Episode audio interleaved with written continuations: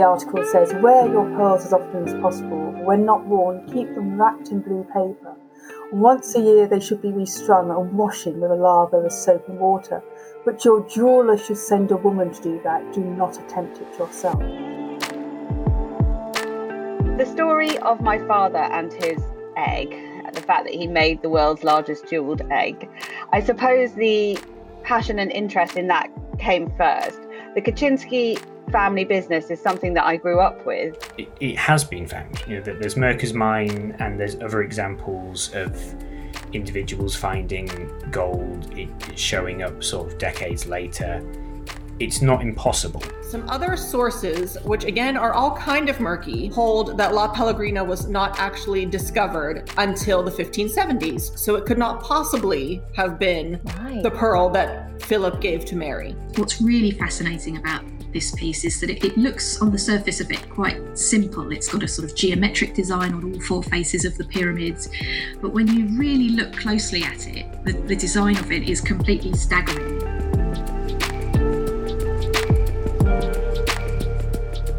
Welcome to today's episode of History Gems Girls in Pearls, which is centred around the exhibition currently running at the National Maritime Museum in Greenwich Tudors to Windsor's British Royal Portraits, which is a major art exhibition exploring the changing nature of the British monarchy and royal portraiture over 500 years. When we, we looked at um, the coverage of Prince Philip's funeral uh, recently, what you see is all of the mourners, all of the royal mourners, all of the women at that, that funeral, they're all wearing pearls. My guest today is Senior Curator of Art, Sue Pritchard. I can't wait to start delving into the history of pearls with her.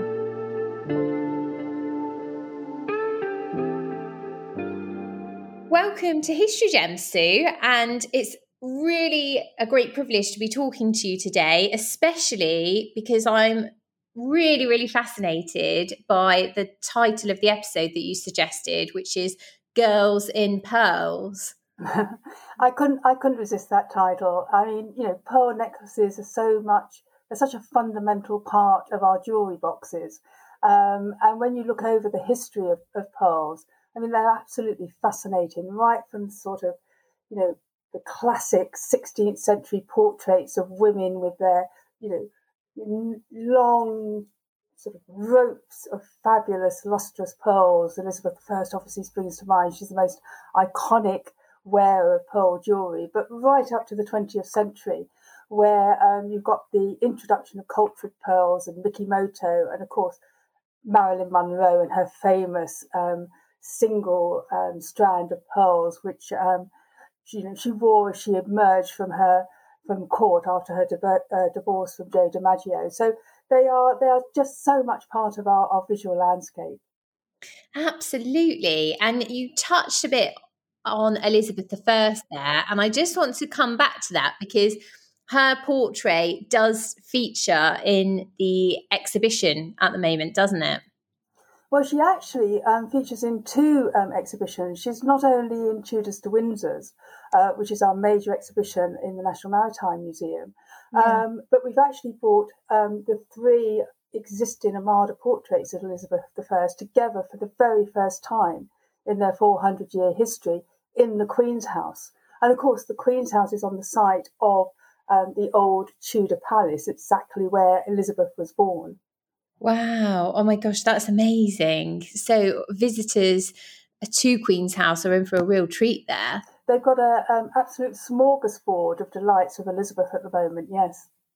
Um, what is what why are pearls so associated with Elizabeth? Why did she love them so much and why did you why did she choose to wear them in her portraits, do you think? Well, um, Elizabeth adored pearls. Um, very much like her mother, Anne Boleyn. Um, but she was very astute and she was very clever in the way that she used them in a distinctly, um, you know, it was all for her about propaganda. Um, and Elizabeth used pearls as a symbol, really, of of chastity and purity, and that fitted in with her um, herself as a virgin queen. Pearls um, symbolize, as I say, um, the virginity. Um, Elizabeth was sometimes characterized as the moon goddess in reference to the goddess uh, Diana or Cynthia, again, a goddess renowned for her chastity. Um, portraits frequently show her clothing and her hair adorned and covered with pearls.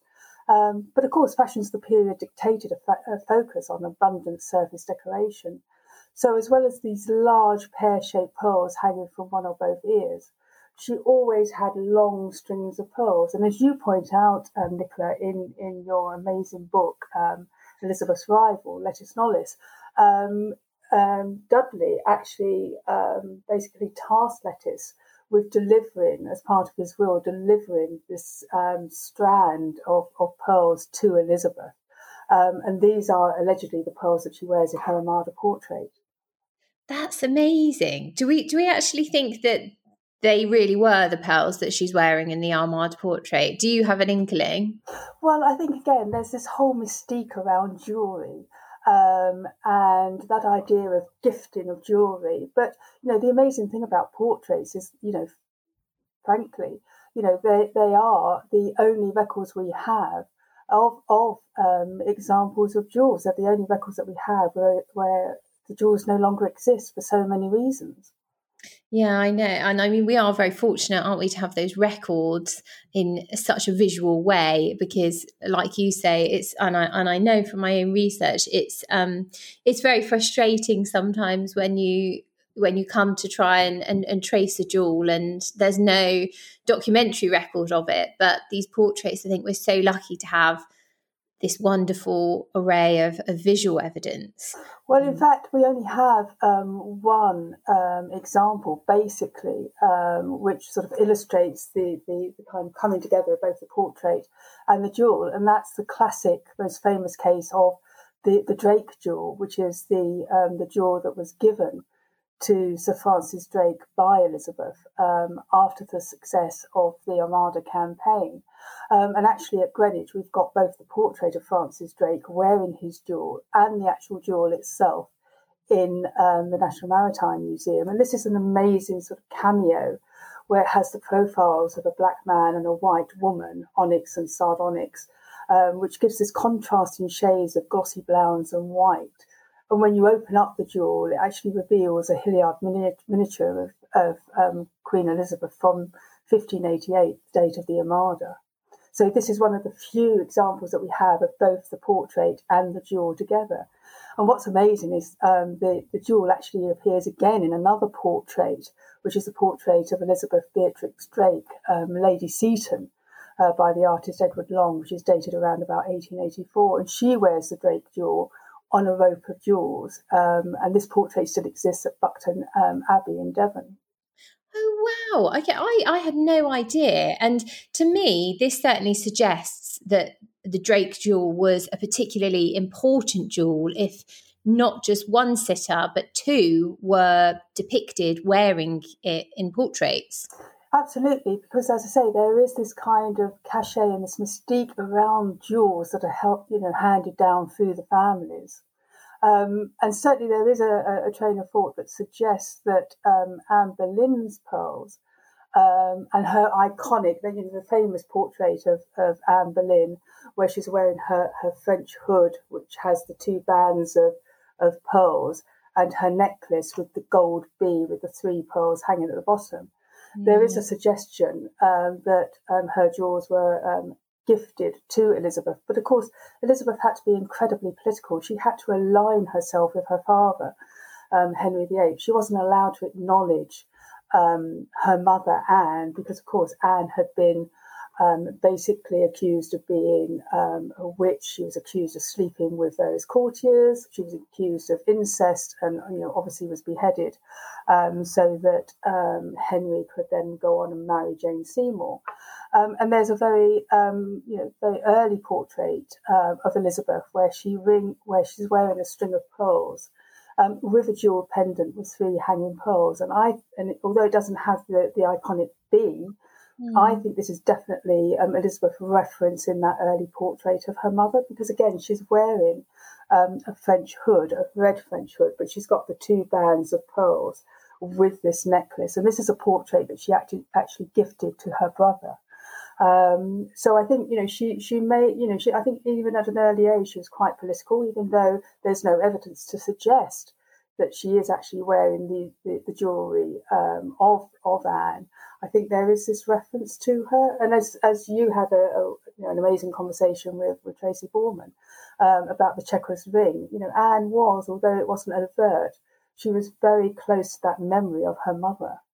Yeah, yeah, and and I mean that's that's really really interesting to because I've I've never heard anybody suggest that before. I I don't think, and so uh, that really fascinates me, and because that's what I was going to ask you actually was if um part of the reason Elizabeth chose to adorn herself in pearls was as this sort of reference to her mother, and you know presumably the portrait that we see of Anne wearing pearls, we know obviously that pearls were symbolic of purity, and presumably Anne wasn't wearing them in this way, um, or I, I, don't know, maybe she was, but um, but it's quite interesting that you know Elizabeth may have been then basically the reasons why she loved pearls so much then may have been multifaceted.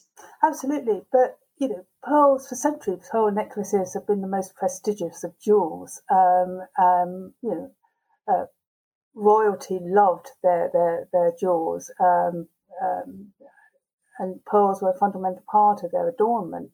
Um, but as I say, I think Elizabeth, you know, um, she is incredibly political. She has to be because you know she is a single woman on the throne. Um, And so that idea of being the Virgin Queen, of rejecting um, marriage proposals of rejecting that idea of sharing her throne with a man and devoting herself as you know this virgin queen and the mother of her people was very important to her. Um, and again i think particularly if you reference anne you know anne was this the, the sort of protestant whore um, and you know had to endure those terrible kind of propaganda around the fact that she couldn't produce this male heir for Henry, that Elizabeth has to be very um, canny in terms of how she is represented in her portraits. You know, she was very clever, very um, controlling around her public image.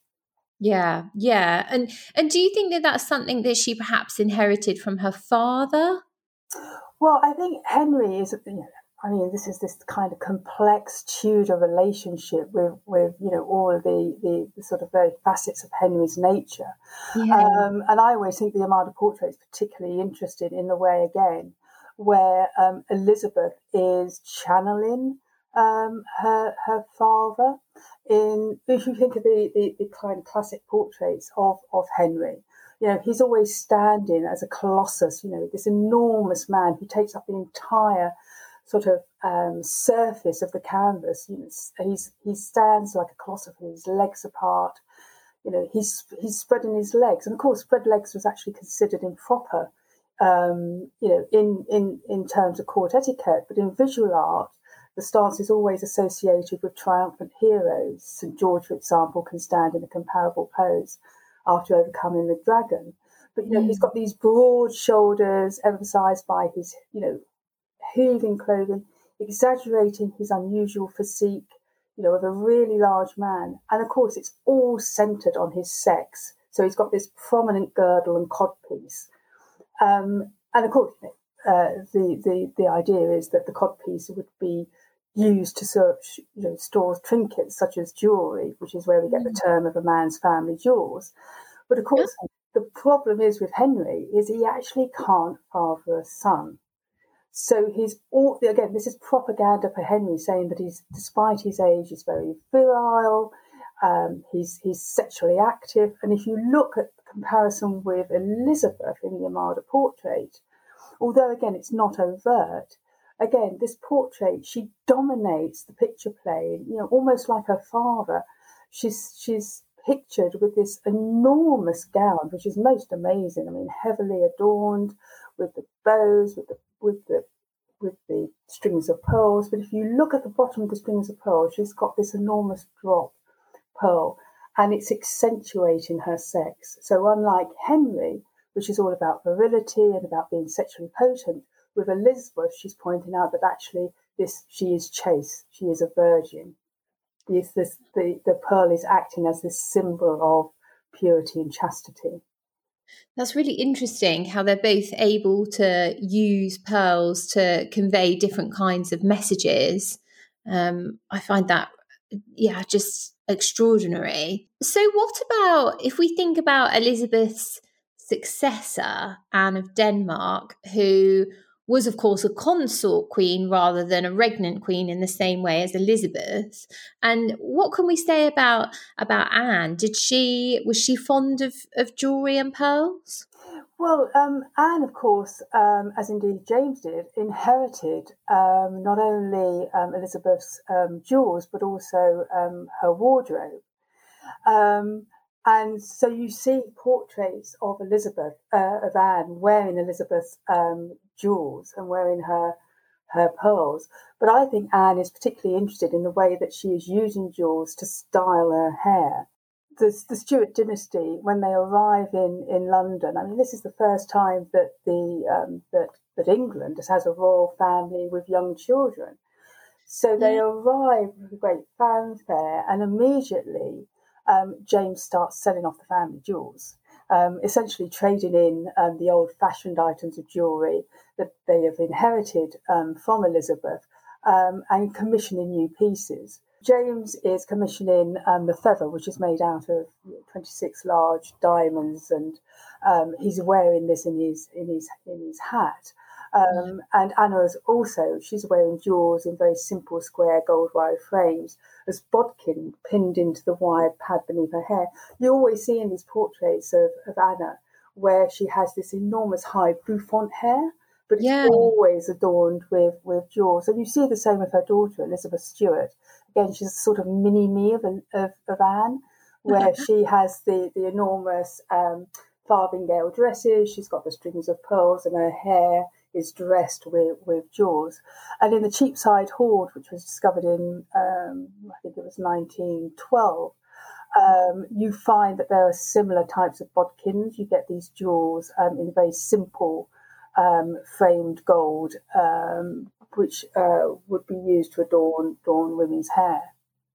Is that was that a reflection of contemporary fashions then? Because I'm assuming was this something that was yeah more personal to Anne, or was it something? Yeah, was it because I don't I don't know if she was considered to be a trendsetter. Um, maybe you can you can tell me. Maybe she was, but um, but yeah, I'm just interested to know if if the uh, emphasis on wearing jewels in the hair was something that was um, unique to her, or if it was something that was introduced by her, maybe. I, I think um, again, Anne um, was very um, because Anne has um, she comes you know she comes from Scandinavia. She's very um, keen to assert that sense that she is a Scandinavian princess. So she's not only a Scottish bride, because of course when she she marries James, he is James the Sixth of Scotland. So yeah. she's not only um, a Scottish bride, but she's also um, then an English queen consort. But mm. she has this very um, strong sense of her own identity in terms of coming from um, a Scandinavian uh, Scandinavian dynasty. So um, she loves expensive jewelry, you know, and she's obviously seen or pictured or described frequently wearing items that reference her own dynastic importance, which is quite separate to that of, of James. So you see portraits where she's wearing an S-shaped jewel, which is in reference to her mother Sophie of Mecklenburg, um, and a crown C encircling a four, which is a gift from her brother Christian IV of Denmark. Um, but again, she's also commissioning new pieces. So it's this idea of of changing fashion. So um, with each with each new generation, they want to identify themselves and sort of, in a way, distance themselves. So there's that tension between tradition and innov- innovation. And I think that's something that I quite like about Anne because I think in many ways she's so overlooked um, in terms of British Queen consorts. And actually, as you've been describing her and, and her um, you know and her fashions and whatever it sounds it does sound like there's far more to her and that she deserves to be you know recognized as this woman who who loved jewelry as well and was you know fashionable and she was incredibly cultured i mean you know the trouble is um nicola as you and i both know you know history is written by men yeah. and so poor old anne you know she's been seen as being you know uh, frivolous. You know, she's spending all James's money. Um, you know, she's she's she's kind of got you know bad press, as indeed you know, Anne Boleyn has always had bad press. Um, yeah. But you know, the Queen's house was commissioned by Anne. Um, she commissions Inigo Jones to create this new fabulous um, alternative court to James. You know, she's she's fed up with um, St James's. She wants to create um, a an alternative court um, where she can basically fashion herself. And the idea of, you know, she's performing in masks. Um, she's highly criticised because she performs in a mask when she's six months pregnant. Um, her dresses are too short. Um, I mean, she was a phenomenal huntswoman. You know, there's that amazing portrait of her at Oatlands where she's in her fabulous hunting greens with her black groom. Yeah. Um, and of course, you know, she's at this point, you know, we've talked about her hair and her bouffant hair, but at this point, she's she's cutting her hair. And again, you know, James is absolutely incandescent with this idea that women are emulating men. And he specifically uh, charges um, his chaplains to basically take to the pulpits and criticise that idea that women are uh, emulating men, which is a sin against nature. And for us, when we think about it, the, the type of issues that he's, he's highlighting, you know, the short hair, um, bodices uh, which uh, are cut in a male style, and the wearing of, of, of hats, broad-brimmed hats with feathers. I mean, that sounds as if it's absolutely nothing. Um, but at the time, you know, James is saying this is a sin against nature. This is women who are trying to emulate men. They, they just don't know their place. That's really interesting. Um, you know, particularly uh, yeah, particularly given that that's his wife. um, well, I mean, they, you know, it was an arranged marriage. They obviously did produce children. They had three surviving children. Yeah. Um, but you know, they were very different characters. And you know, if we were to believe the rumours at court, you know, James did prefer, you know, his young men. Yes, yeah, indeed. Um, so let's talk about one of those three surviving children who you did touch on um, on earlier, which is Elizabeth Stuart, also known as the Winter Queen.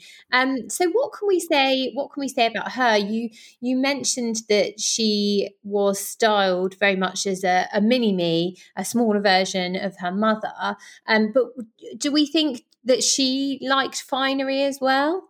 Oh yes, I mean, as I say, you know, she has.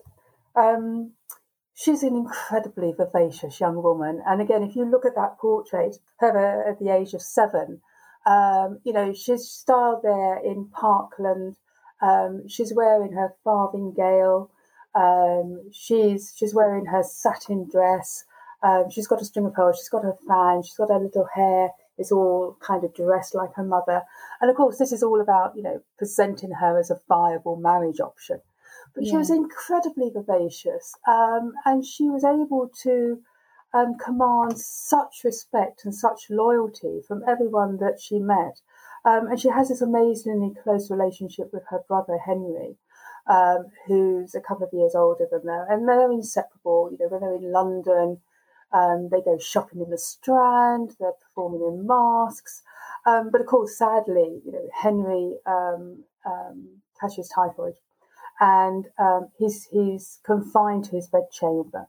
But she's incredibly resilient, and she dresses as a as a, a, a maid, a kitchen maid, to try and get access to his bedroom. And she's constantly being rejected and constantly being um, taken away. And and Henry dies with her name on on his lips. So she's able to forge these really close relationships.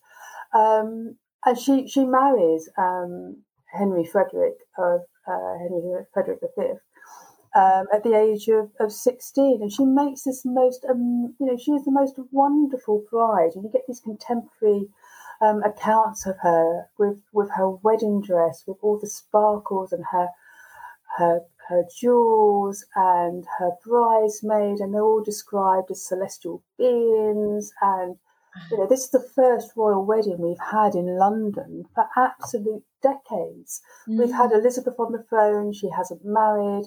Um, prior to that, you know, her half sister Mary Mary the First. Um, she marries Philip II of Spain, but it's not a popular marriage.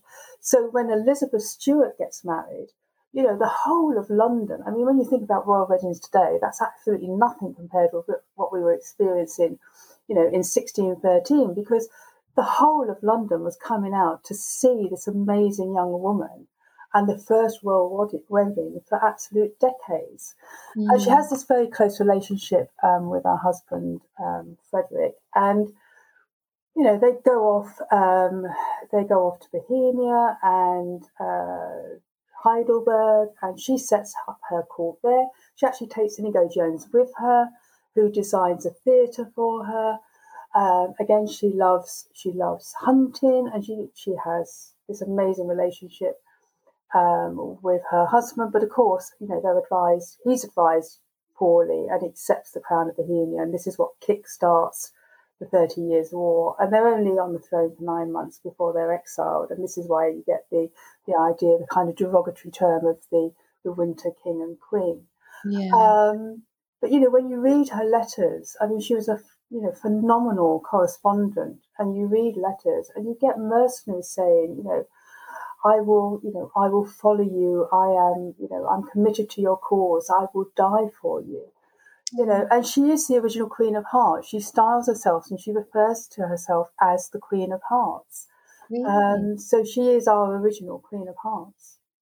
See, uh, that's so interesting as well because I always think that her portraits don't really reflect this richness of character. I think that sometimes she looks just quite dour in some of her portraits. Um, do you think? Do you think that's? Am I being unfair?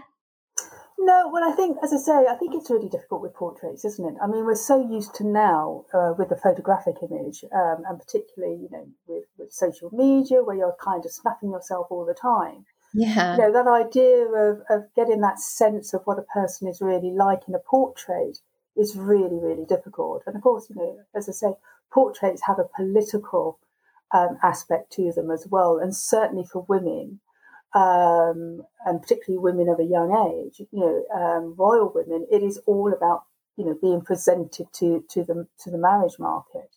Of course, and quite often, you know, with your your kind of whoever you're betrothed to would not necessarily have actually seen you in the flesh.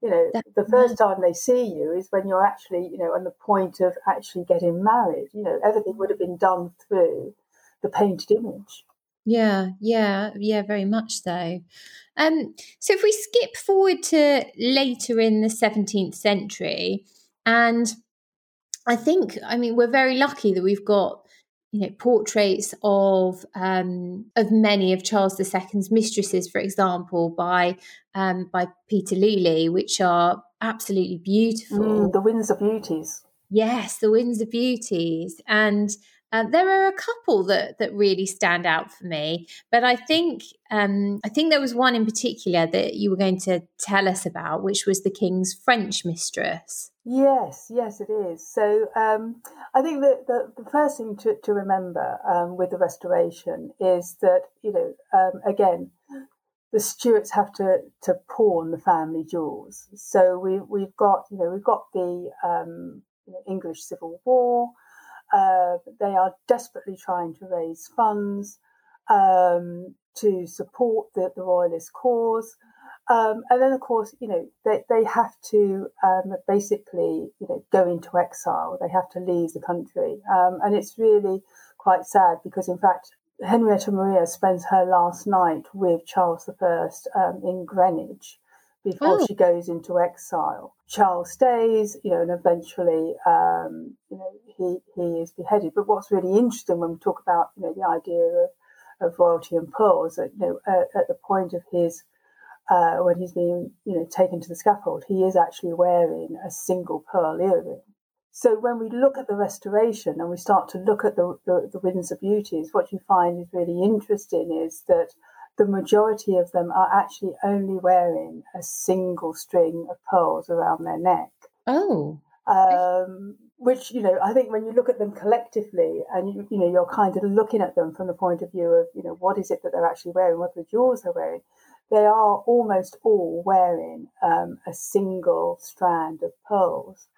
Um, but the portrait that I think is really interesting, which is um, the Duchess of Portsmouth, um, Louise de, de, de, de Kérouaille, um, is that with her portrait, and this is not a, uh, the, the, the, one of the, the Windsor Beauties, is that um, she's actually um, pictured with a young enslaved child. Um, and I think this is where we start to get that tension and the uncomfortable truths around so much jewelry. Mm. and that idea of the, the, the sort of um, English trade and empire and that plundering um, of, of other countries, which is you know quite quite difficult. You know, during this period, Britain is actually pursuing an expansive trade in precious commodities and enslaved people. But in this particular portrait, um, which is in the National Portrait Gallery, you've got um, you've got um, Louise being portrayed with her arm around an enslaved African child whose identity is unknown, not actually named in the portrait. Um, and the composition really does serve to elevate the status of the Duchess. What I think is very interesting is that the child is actually shown presenting um, a shell brimful of pearls and a piece of precious coral. And this is this idea to emphasize the wealth and social standing um, of its owner. Oh wow! Okay, I, I hadn't realised that that was the um, the meaning behind it. But what's um, also interesting in that particular portrait, and again, Louise isn't wearing the pearls. Uh, the single string of pearls is actually being worn by the child. So you've got this juxtaposition of again, you know, the the the the, the dark and light, the lustrous white of the pearls against the child's black skin is that depiction is that is that the only known depiction that we have um, of pearls being in, used in such a way? Is this i think what i'm trying to get at is is this sort of thing quite common or is that quite unique to the duchess of portsmouth? I think for this particular portrait yes it, it is quite unique. Because i say if you put put um, that portrait against other portraits of the period um, it is quite unusual in that way, and certainly um, uh, with the the the uh, the Windsor beauties, you know, it is just you know the idea of um, presenting these women, the ladies of the court, and presumably, I mean, presumably, then pearls have always been or continue to be popular in the centuries that followed, right up to the present day when we see the Queen wearing pearls. Is, that true? Yeah, absolutely. I mean, they, they, they do. You know, they remain popular right the way through through the um, through the 18th and the 19th century, and they then start to filter down through society. Um, but of course, pearls were considered incredibly high maintenance. You know, keeping their luster requires care, and you get um, in the Queen magazine in 1871, um, you got um, advice as, as to how to keep the luster of your pearls and the, the article says, wear your pearls as often as possible. When not worn, keep them wrapped in blue paper. Once a year, they should be restrung and washing with a lather of soap and water. But your jeweler should send a woman to do that. Do not attempt it yourself. you oh know, oh. So you, you kind of get this sense that they're still very much considered to be um, a, precious, a precious item of your jewelry box. Yeah. Um, and of course, pearls were, were, were given at weddings and, and had this association with joy. But in the, the 19th century, they're also directly associated with, with death. So you get this kind of idea, the classical belief that pearls were created from the teardrops of the gods, which links them with sadness and tears. And Queen Victoria, um, she actually had Garrards create black pearl jewellery when she was in mourning for Prince Albert. And of mm. course, you know, Queen Victoria is kind of you know credited with this idea of creating mourning uh, mourning jewelry yeah. after the death of, of her beloved Albert. Um, but I think what was really interesting when we we looked at um, the coverage of Prince Philip's funeral uh, recently, what you see is all of the mourners, all of the royal mourners, all of the women at that, that funeral, they're all wearing pearls, pearl earrings and pearl necklaces. So kind you know, that idea that they're directly associated with a period of mourning is quite interesting. Okay, I hadn't noticed that actually, but you're right. That's that's that's quite interesting. Obviously, a popular choice. So, in the modern day, what what do you think? You know, there's this idea of, of pearls versus bling. So, so so let's talk about that. I mean, which would you choose? Oh well, that's I was going to ask you that question because it's really interesting, isn't it? I think what's what's what you get is you know in the 20th century, you know, you got Hollywood becomes the royalty of the day. Um, so um, you get the introduction of imitation pearls um, and uh, the development of cultured pearls.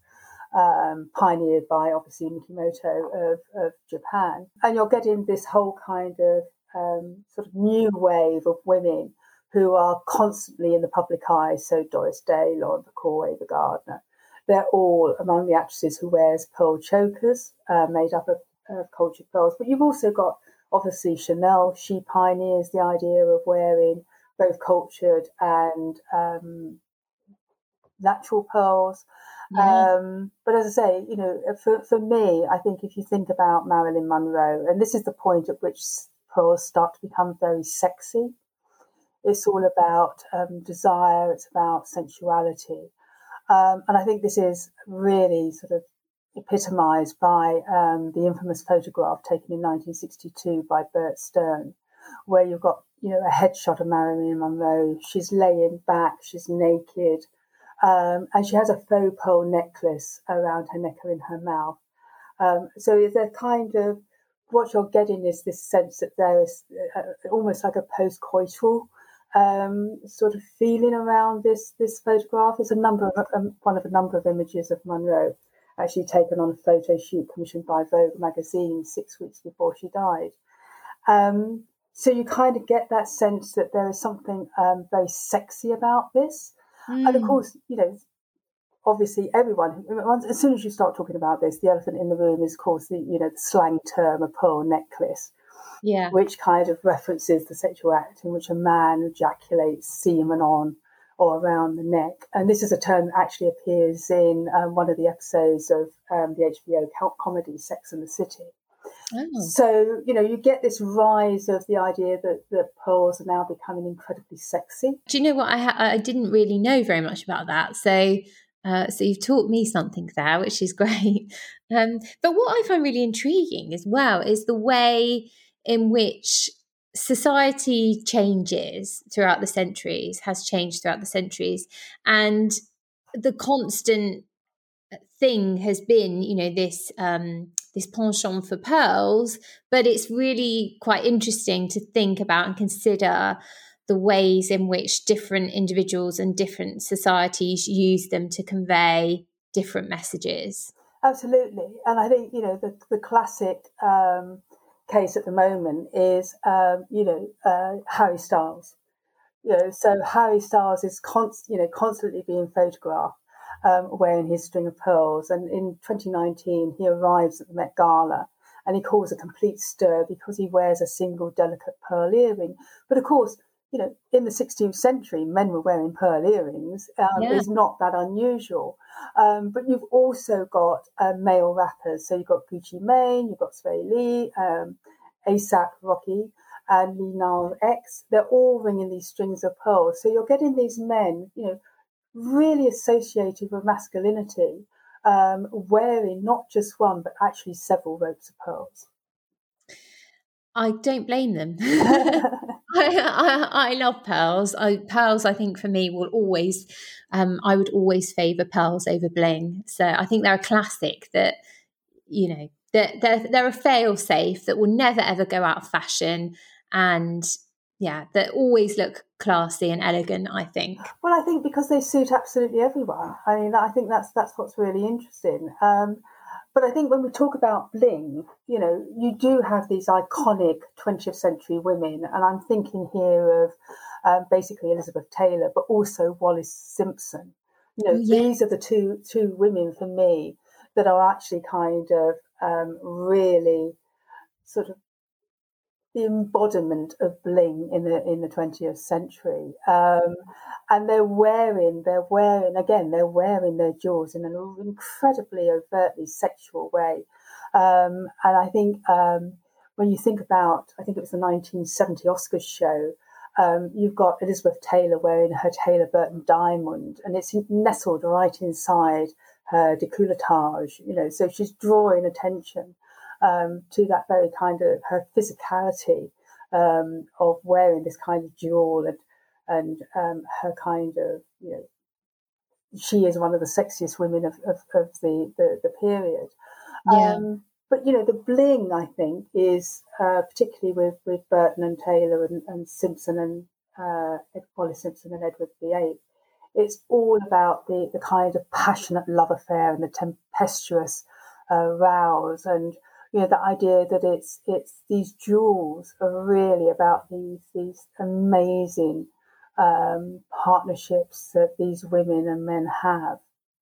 Um, and certainly, you know, uh, Edward VIII, he insists, you know, that the Duchess of Windsor's collection of jewels be dismantled after her death because he can't bear the thought of any other woman wearing um, the jewellery that he's gifted to her.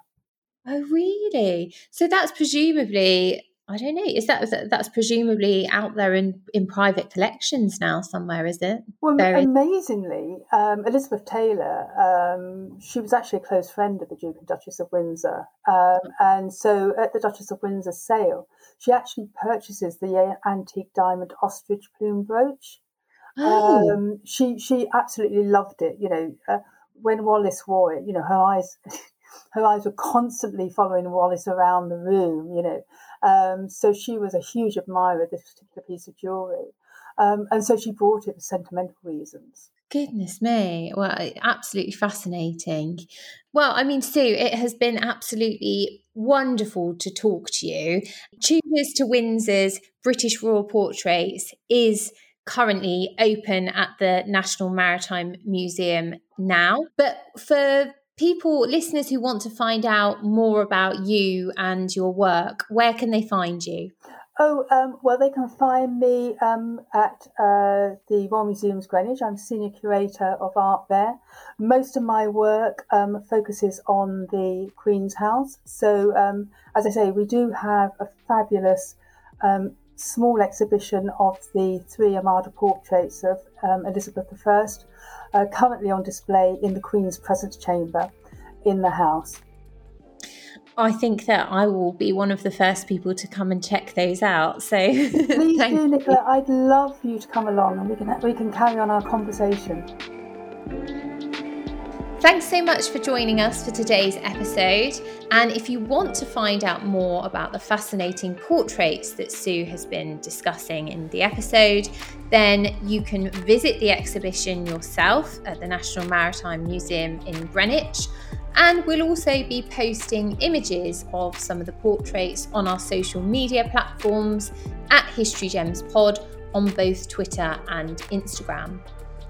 If you enjoyed this episode, don't forget to hit the subscribe button, leave us a rating and a review. Join us again soon for another episode of History Gems.